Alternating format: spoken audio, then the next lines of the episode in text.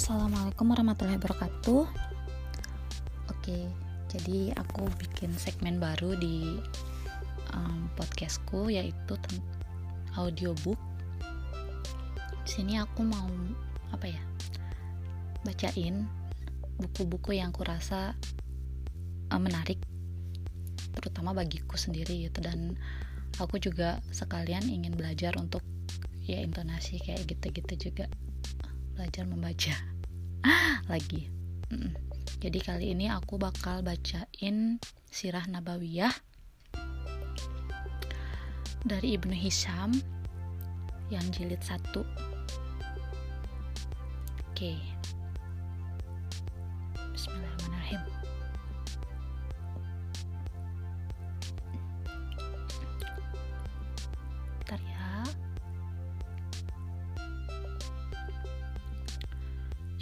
ada pengantar penerjemahnya tapi aku um, ya aku baca dari pengantar penerjemahnya aja ya. Jadi ini kayak mukadimah atau pendahuluan gitu.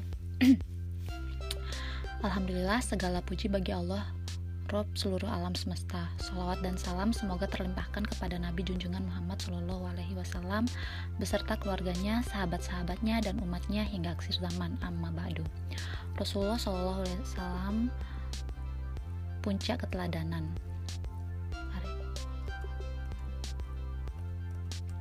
Bentar.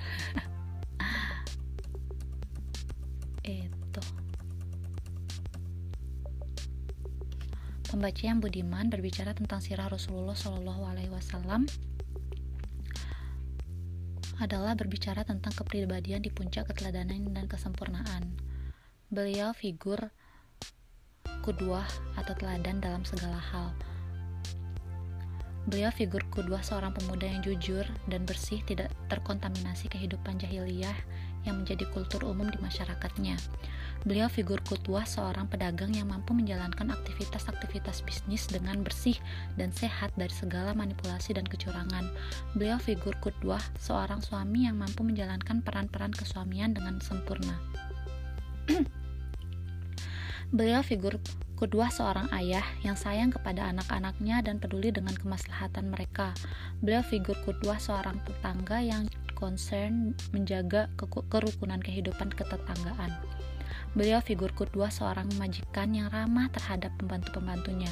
Beliau figur kedua seorang sahabat yang memberikan ketentraman kepada sahabat-sahabatnya. Beliau figur kedua seorang pengemban risalah ilahiyah yang tangguh dan pantang menyerah terhadap tekanan yang menderanya.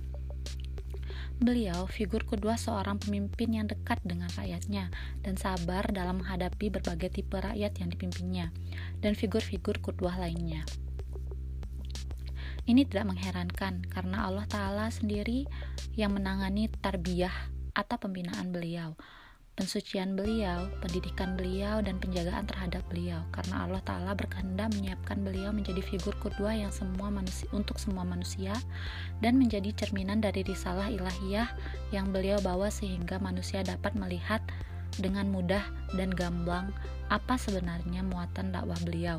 Sebab apa yang beliau dakwahkan itu terjelma dan tersikbah atau tercetak dengan utuh dalam diri beliau. Inilah barangkali satu sebab dibalik kesuksesan dakwah beliau dan kenapa beliau mendapat tempat di relung hati manusia. Kita kaum muslimin amat beruntung mempunyai figur kudwah dalam diri Rasulullah Shallallahu Alaihi Wasallam yang bisa kita teladani. Karena siapa pun orang membut karena siapa pun orangnya membutuhkan figur kudwah untuk pembentukan kepribadiannya dan pendewasaan jati dirinya. Dan salah satu upaya untuk bisa menteladani Rasulullah Shallallahu Alaihi Wasallam ialah dengan mempelajari sirah beliau dan syarat dengan yang syarat dengan banyak sekali pelajaran berharga. Tujuan mempelajari sirah nabawiyah Kajian sirah nabawiyah akan tetap menjadi kajian vital dan aktual sepanjang masa bagi manusia, kaum muslimin dan non-muslimin karena kajian sirah nabawiyah bukan sekedar untuk mengetahui peristiwa-peristiwa historis dan kasus-kasus menarik semata, seperti layak, layaknya kajian tentang seorang tokoh, serta bukan sekedar dongeng atau legenda tanpa makna. Namun lebih dari itu, kajian sirah nabawiyah adalah kajian untuk mendapatkan gambaran tentang hakikat Islam yang tercermin dalam diri pembawanya Rasulullah Shallallahu Alaihi Wasallam. Jadi, kajian sirah nabawiyah adalah kajian tentang Islam itu sendiri dan kajian tentang penerapannya dengan benar karena penerapan Islam dalam kehidupan nyata tidak bisa dipisahkan dari penerapan pembawanya. Dr. Muhammad Said Ramadan Al-Buti dalam bukunya Fikus Sirah menjelaskan secara rinci tujuan mempelajari sirah nabawiyah. Yang pertama, untuk memahami untuk memahami pribadi kenabian Rasulullah Shallallahu Alaihi Wasallam melalui sisi-sisi kehidupan dan kondisi-kondisi yang pernah dihadapinya untuk menegaskan bahwa beliau bukan semata se seorang yang terkenal genial di antara kaumnya. Namun sebelum itu, beliau seorang rasul yang didukung Allah Ta'ala dengan wahyu dan taufik darinya. Yang kedua, agar manusia mendapatkan gambaran teladan, keteladanan tertinggi dalam seluruh aspek kehidupan untuk manusia, jadikan undang-undang dan pedoman hidup mereka. Tidak disangsikan lagi bahwa jika manusia mencari salah satu keteladanan tertinggi dalam salah satu aspek kehidupan, ia pasti menemukannya di kehidupan Rasulullah Shallallahu Alaihi Wasallam secara jelas dan sempurna, karena Allah Taala menjadikan beliau sebagai kutuah untuk seluruh manusia.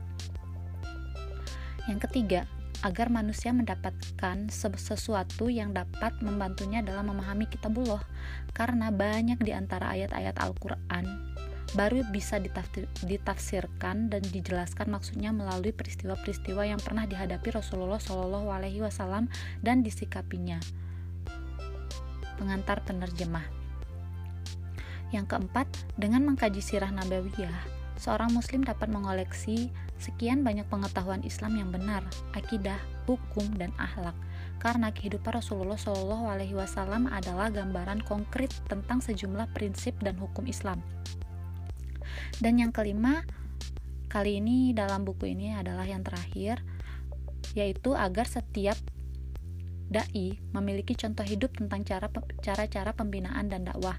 Karena Rasulullah Shallallahu Alaihi Wasallam adalah seorang dai, pemberi nasihat dan pembina yang baik yang selalu mencari cara-cara pembinaan terbaik dalam beberapa beberapa tahapan dakwahnya. Di antara hal terpenting yang menjadikan sirah nabawiyah cukup untuk memenuhi tujuan di atas ialah bahwa seluruh kehidupan Rasulullah Shallallahu Alaihi Wasallam itu mencakup seluruh aspek sosial dan kemanusiaan yang ada pada manusia. Selanjutnya, proses penulisan sirah nabawiyah. Pada masa sahabat, kajian sirah nabawiyah diambil dari riwayat-riwayat yang disampaikan secara turun-temurun tanpa ada yang berusaha menyusunnya dalam satu buku khusus. Kendati sudah ada beberapa orang yang memperhatikan secara khusus sirah nabawiyah dengan rincian-rinciannya. Baru pada periode berikutnya, yaitu peri periode tabi'in, beberapa tabi'in mencoba menyusun buku sirah nabawiyah. Di antara nama-nama tabi'in yang bisa dicatat dalam hal ini ialah Urwah bin Az-Zubair yang meninggal dunia pada tahun 93 Hijriah, Aban bin Utsman bin Affan yang meninggal pada tahun 105 Hijriah, Wahab bin Munabbih yang meninggal dunia pada tahun 110 Hijriah, Syuran Surahbil bin Sa'ad yang meninggal dunia pada tahun 123 Hijriah, Ibnu Syihab Az-Zuhri yang meninggal dunia pada tahun 124 Hijriah, dan Abdullah bin Abu Bakar bin Hazm yang meninggal dunia pada tahun 135 Hijriah. Namun sangat disayangkan, sirah nabawiyah yang pernah mereka tulis itu lenyap dan tidak ada yang tersisa kecuali beberapa bagian yang sempat diriwayatkan Imam At-Tabari. Kemudian muncullah generasi penulis sirah nabawiyah pada era berikutnya, seperti Ma'mar bin Rashid yang meninggal dunia pada tahun 150 Hijriah, Muhammad bin Ishaq yang meninggal dunia pada tahun 151 Hijriah, dan Ziyad bin Abdullah al-Bakkai yang meninggal pada tahun 183 Hijriah. Kemudian disusul generasi penyusun sirah nabawiyah berikutnya seperti Al-Waqidi yang meninggal dunia pada tahun 207 Hijriah, Ibnu Hisam yang meninggal dunia pada tahun 203 Hijriah, 213 Hijriah, dan Muhammad bin Sa'ad penulis buku At-Tabaqat yang meninggal pada tahun 230 Hijriah. Para ulama sepakat bahwa apa yang ditulis Muhammad bin Ishaq adalah data yang paling terpercaya tentang sirah nabawiyah, tapi sangat disayangkan bahwa bukunya yang berjudul Al-Maghazi termasuk buku yang musnah pada masa itu. Tetapi alhamdulillah Sesudah periode Muhammad bin Ishaq, muncullah Abu Muhammad Abdul Malik yang terkenal dengan nama Ibnu Hisham. Ia, ia riwayatkan sirah Nabawiyah Ibnu Ishaq dengan berbagai penyempurnaan setengah abad sesudah penyusunan sirah Nabi, Nabawiyah oleh Ibnu Ishaq. Jadi pada hakikatnya sirah Nabawiyah Ibnu Hisham yang ada di tangan pembaca adalah duplikat dan Al-Maghazibnu Ishak dengan berbagai tambahan dan penyempurnaan oleh Ibnu Hisham. Oleh karena itu, Anda tidak usah heran jika membaca Sirah Nabawiyah Ibnu Hisham, ini banyak sekali menemukan kata-kata Ibnu Ishak berkata. Karena Ibnu Hisham mengambil dari buku Ibnu Ishak yang berjudul Ajmagazi dan Asyir. Ibnu Kholkan berkata, Ibnu Hisham adalah orang yang menghimpun sirah Rasulullah Shallallahu Alaihi Wasallam dari buku Al-Maghazi dan buku Asyar keraguan eh, karangan Ibnu Ishaq. Ibnu Hisham menyempurnakan kedua buku tersebut dan meringkasnya. Buku itulah yang ada sekarang dan yang lebih terkenal dengan nama Sirah Ibnu Hisham. Selanjutnya muncullah buku-buku sirah nabawiyah lain sebagai sebagiannya menyajikan sirah nabawiyah secara menyeluruh dan sebagiannya memperhatikan segi-segi tertentu seperti Al-Ashfahani dalam bukunya Dala Dalahu An-Nubuwah At-Tirmizi dalam bukunya Asy-Syama'il dan Ibnu Al-Qayyim Al-Jauziyah dalam bukunya Za'at Ajma'at. Oke. Okay.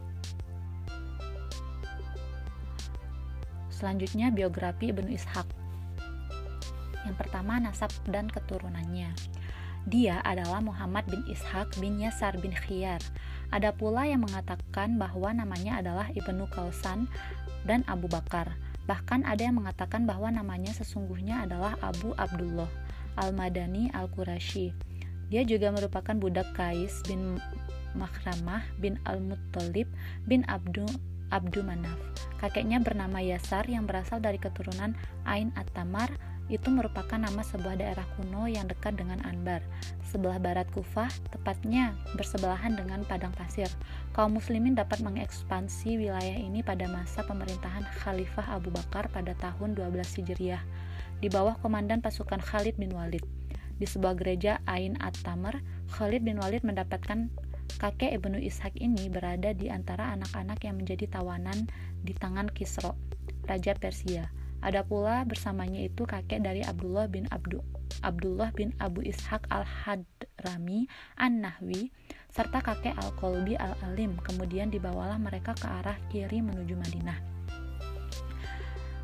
Berikutnya kelahiran dan kewafatannya. Ibnu Ishak dilahirkan di kota Madinah dan pendapat yang paling akurat menurut sejarah adalah bahwa dirinya dilahirkan pada tahun 85 Hijriah.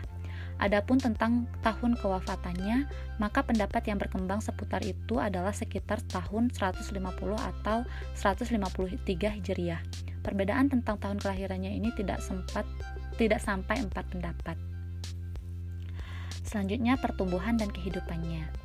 Masa remaja dan muda Ibnu Ishak dihabiskan di kota Madinah dan beberapa riwayat yang sampai kepada kami adalah bahwa di antara hal yang berhubungan dengan masa remajanya, jika apa yang disampaikan kepada kami ini memang berita dan kabar yang benar-benar yang benar adalah seperti apa yang diceritakan dan dipaparkan oleh Ibnu An-Nadim bahwa seorang amir atau pemimpin Madinah diberitahu bahwasanya Muhammad Ibnu Ishak adalah laki-laki yang suka memuja-muja wanita.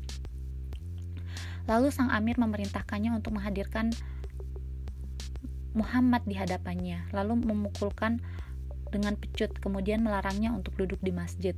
Kemudian Ibnu Ishaq meninggalkan Madinah dan berpindah-pindah tempat dari satu negara ke negara yang lainnya. Dan menurut spekulasi kami adalah bahwa ia hijrah dan merantau ke Alexandria pada tahun 115 Hijriah. Alexandria merupakan tujuan perantauannya yang pertama. Lalu di tempat itulah beliau meriwayatkan beberapa hadis dari para ulama yang berasal dari Mesir. Di antaranya adalah Ubaidillah bin Al-Mughiro, Yazid bin Hubaib, Samanah bin Safi, Ubaidillah bin Abu Ja'far, Al-Qasim bin Kozman, Serat As-Sakan bin Abu Serat Serat As-Sakan bin Abu Karimah. Ibnu Ishaq meriwayatkan beberapa hadis dari para gurunya tersebut. hadis-hadis yang tidak diriwayatkan oleh orang lainnya, orang selainnya. Selanjutnya, ia kembali melanjutkan perantauan ke, ke Kufah, Al-Jazirah, Rai, Hirah, dan Baghdad. Di Baghdad, menurut pendapat yang paling kuat, ia memantapkan dirinya untuk mengakhiri perantauannya. Kemudian ia bertemu dengan Khalifah Al-Mansur dan membuat sebuah kitab bagi anaknya yang bernama Al-Mahdi, sebagaimana yang telah kami paparkan sebelumnya. Dan orang-orang yang meriwayat, meriwayatkan hadis-hadis dirinya itu lebih banyak berasal dari daerah ini dibandingkan dengan orang-orang yang ber, ber, berbeda dibandingkan dengan orang-orang yang berada di, di daerah asalnya, yaitu Madinah. Bahkan, pendapat yang tersebar luas adalah bahwa seorang berguru hadis padanya yang berasal dari kota aslinya hanyalah Ibrahim bin Sa'ad. Beliau tinggal dan menetap di Baghdad hingga ajal menjemputnya. Kemudian beliau dimakamkan di pemakaman Khayzran. Selanjutnya adalah kedudukan kedudukan Ibnu Ishaq. Sesungguhnya orang-orang yang meriwayatkan hadis dari Ibnu Ishaq mendapati bahwa dirinya merupakan orang yang berlebihan di dalam mengambil ilmu darinya dan ada pula yang berlebihan dalam memujinya. Maka Anda akan mendapati ulama yang agung seperti Imam Malik bin Anas dan yang lainnya seperti Hisham bin Urwah bin Zubair. Keduanya bahkan mengeluarkannya dari daftar ulama ahli hadis. Orang yang benar dan dapat dipercaya bahkan keduanya tidak memasukkannya ke dalam daftar tersebut karena menurutnya Ibnu Ishaq merupakan orang yang selalu berdusta dan berbohong. Ada pula orang-orang yang menuduhnya sebagai seorang penipu, sering berbicara tentang takdir, padahal takdir mutlak rahasia Allah, dan suka mengejek dan juga meriwayatkan dari orang yang tidak sikoh atau dapat dipercaya. Kemudian dia juga merupakan seseorang yang meriwayatkan syair dan memasukkannya ke dalam kitab yang dikarangnya dan dia juga adalah orang yang salah dalam hal menentukan keturunan atau nasab atau senang mencemarkan nama baik orang lain. Akan tetapi di balik itu semua, nanti Anda akan mendapati para imam dan alim ulama membeberkan testimoni tentang dirinya seperti Ibnu Syihab Az-Zuhri, Syu'bah bin Al-Hujjaj, Sulian As-Sauri, dan Ziyad Al-Bukai mereka percaya kepadanya dan tidak menuduhnya melakukan sebuah kedustaan dan tidak pula menuduhnya melakukan sesuatu yang buruk. Dan pada realitanya, bahwa orang-orang yang meriwayatkannya bahwa orang-orang yang meriwayatkan darinya adalah bukan orang-orang yang tidak dapat mencapai tujuan. Artinya mereka adalah orang-orang yang sukses dan mampu menggapai cita-cita mereka. Oleh sebab itu, maka Anda tidak mempunyai hak untuk mengatakan yang buruk tentang dirinya. Sesungguhnya kita semua tahu bahwasanya Ibnu Ishaq telah mencemarkan nama baik dan menyepelekan Imam Malik bin Anas, begitu juga tentang ilmunya. Dia berkata, datangkanlah sebuah kitab miliknya kepadaku, hingga aku dapat menilai dan memaparkan cacat dan aib yang ada di dalamnya. Aku adalah penilai buku-buku miliknya. Kemudian Malik pun mengujinya dan meneliti secara serta mencari aib-aib lain yang dimilikinya kemudian menamakannya sebagai Dajjal. Maka pada saat itu terjadi perang mulut di antara keduanya. Sebagaimana Hisham bin Malik juga pernah murka dan marah kepada Ibnu Ishaq karena ia mengaku bahwasannya dirinya Ibnu Ishaq pernah meriwayatkan dari istrinya Hisham. Sedangkan menurut Hisham bahwasanya periwayatan itu hanya dapat dilakukan dengan saling bertatap muka dan dia Ibnu Ishaq telah menuduh istrinya telah saling berpandangan dengan orang lain. Sebenarnya di sini, Hisham lupa bahwasannya periwayatan itu dapat dilakukan dari balik tirai atau hijab, atau bisa jadi Ibnu Ishaq meriwayatkan dari istrinya itu pada masa kecilnya, karena umur istrinya pada saat Ibnu Ishaq sudah boleh meriwayatkan hadis itu tidak lebih dari 50 tahun, maka sesungguhnya umur istrinya tersebut sesungguhnya umur istrinya tersebut lebih tua sekitar 37 tahun dibandingkan dengan Ibnu Ishaq. Dengan demikian, maka diperbolehkan pada umur sekian seorang laki-laki meriwayatkan dari seorang wanita. Adapun yang dituduhkan kepada Ibnu Ishaq bahwasanya dirinya merupakan seorang pendusta, penipu, dan selainnya, maka Al-Khatib Al-Baghdadi telah menyinggung masalah ini di dalam kitab miliknya yang bernama Tarikh Baghdad. Hal yang sama juga dilakukan oleh Ibnu Sayyid Anas dalam kitabnya Uyun Al-Atsar. Keduanya membantah berbagai macam tuduhan dan penghinaan yang ditujukan kepada Ibnu Ishaq. Hal tersebut dapat dirangkum berbagai, sebagai berikut. Adapun hal yang berhubungan dengan yang dituduhkan kepadanya bahwa dirinya adalah seorang penipu, orang yang selalu membicarakan tentang tentang takdir serta sering mengejek, maka sesungguhnya hal ini tidak dapat dijadikan alasan untuk menolak riwayatnya. Mereka karena sifat-sifat tersebut bukanlah merupakan kelemahan yang besar dan berpengaruh terhadap kebenaran periwayatannya. Sedangkan sifat penipu atau modalis yang ditujukan kepadanya juga, maka tadlis penghilangan jejak sumber informasi itu banyak macamnya. Ada yang merusak dan ada pula yang tidak. Maka tidak boleh menuduh seorang hanya bahwa dirinya adalah seorang penipu secara mutlak. Padahal mungkin saja dirinya hanyalah pernah berbohong dalam satu hal saja, tidak mencakup berbagai aspek dan aib tersebut tidak dapat dijadikan alasan untuk mengeluarkannya dari sifat adilnya. Demikian, demikian juga dengan kadar atau takdir dan juga penghinaan yang mungkin pernah dilontarkannya. Kedua hal ini tidak dapat pula dijadikan alasan untuk menolak hadis-hadis yang diriwayatkannya dan tidak boleh merusak hal-hal yang baik dalam hal hal-hal yang hal-hal baik lainnya yang terdapat di dalam dirinya dan benar saja hal yang dituduhkan ini tidak dapat kita temukan di dalam kitab ini. Setelah itu mereka mengemukakan pendapat mereka yang berisikan penolakan dan bantahan mereka terhadap kejelekan-kejelekan yang dituduhkan kepada Ibnu Ishaq. Mereka memaparkan bahwa penolakan dan bantahan tersebut satu persatu. Bagaimana tuduhan yang ditemukan oleh Maki bin Ibrahim bahwasanya dirinya meninggalkan segala hadis yang diriwayatkan oleh Ibnu Ishaq dan tidak menjadikannya sebagai referensi dan juga seperti perkataan Yazid bin Harun bahwasanya dirinya meriwayatkan banyak hadis dari orang-orang Madinah akan tetapi manakala ia meriwayatkan sebuah hadis dari mereka yang mereka dapatkan darinya yang dimaksud oleh Ibnu Ishaq maka mereka akan bungkam. Sebagaimana pula yang dikemukakan oleh Ibnu Numair, sesungguhnya dirinya Ibnu Ishaq meriwayatkan hadis-hadis yang batil dari orang-orang yang tidak paham dan bodoh dan masih banyak lagi pendapat-pendapat miring tentang Ibnu Ishaq selain yang kami sebutkan ini karena tidak mungkin kami paparkan dan kemukakan seluruhnya di sini. Lalu kami akan membantah apa yang dikatakan dan dituduhkan terhadap tersebut terhadapnya karena sesungguhnya pembicaraan tentang hal ini merupakan sesuatu yang tidak jelas atau samar-samar dan memperbanyak serta memperpanjang masalah dan membahasnya akan sangat membosankan. Maka hal yang seharusnya kita lakukan adalah bahwa memuji dan mengapresiasi segala sesuatu yang telah diusahakannya itu lebih baik daripada sekedar menuduh menuduh yang bukan-bukan baginya.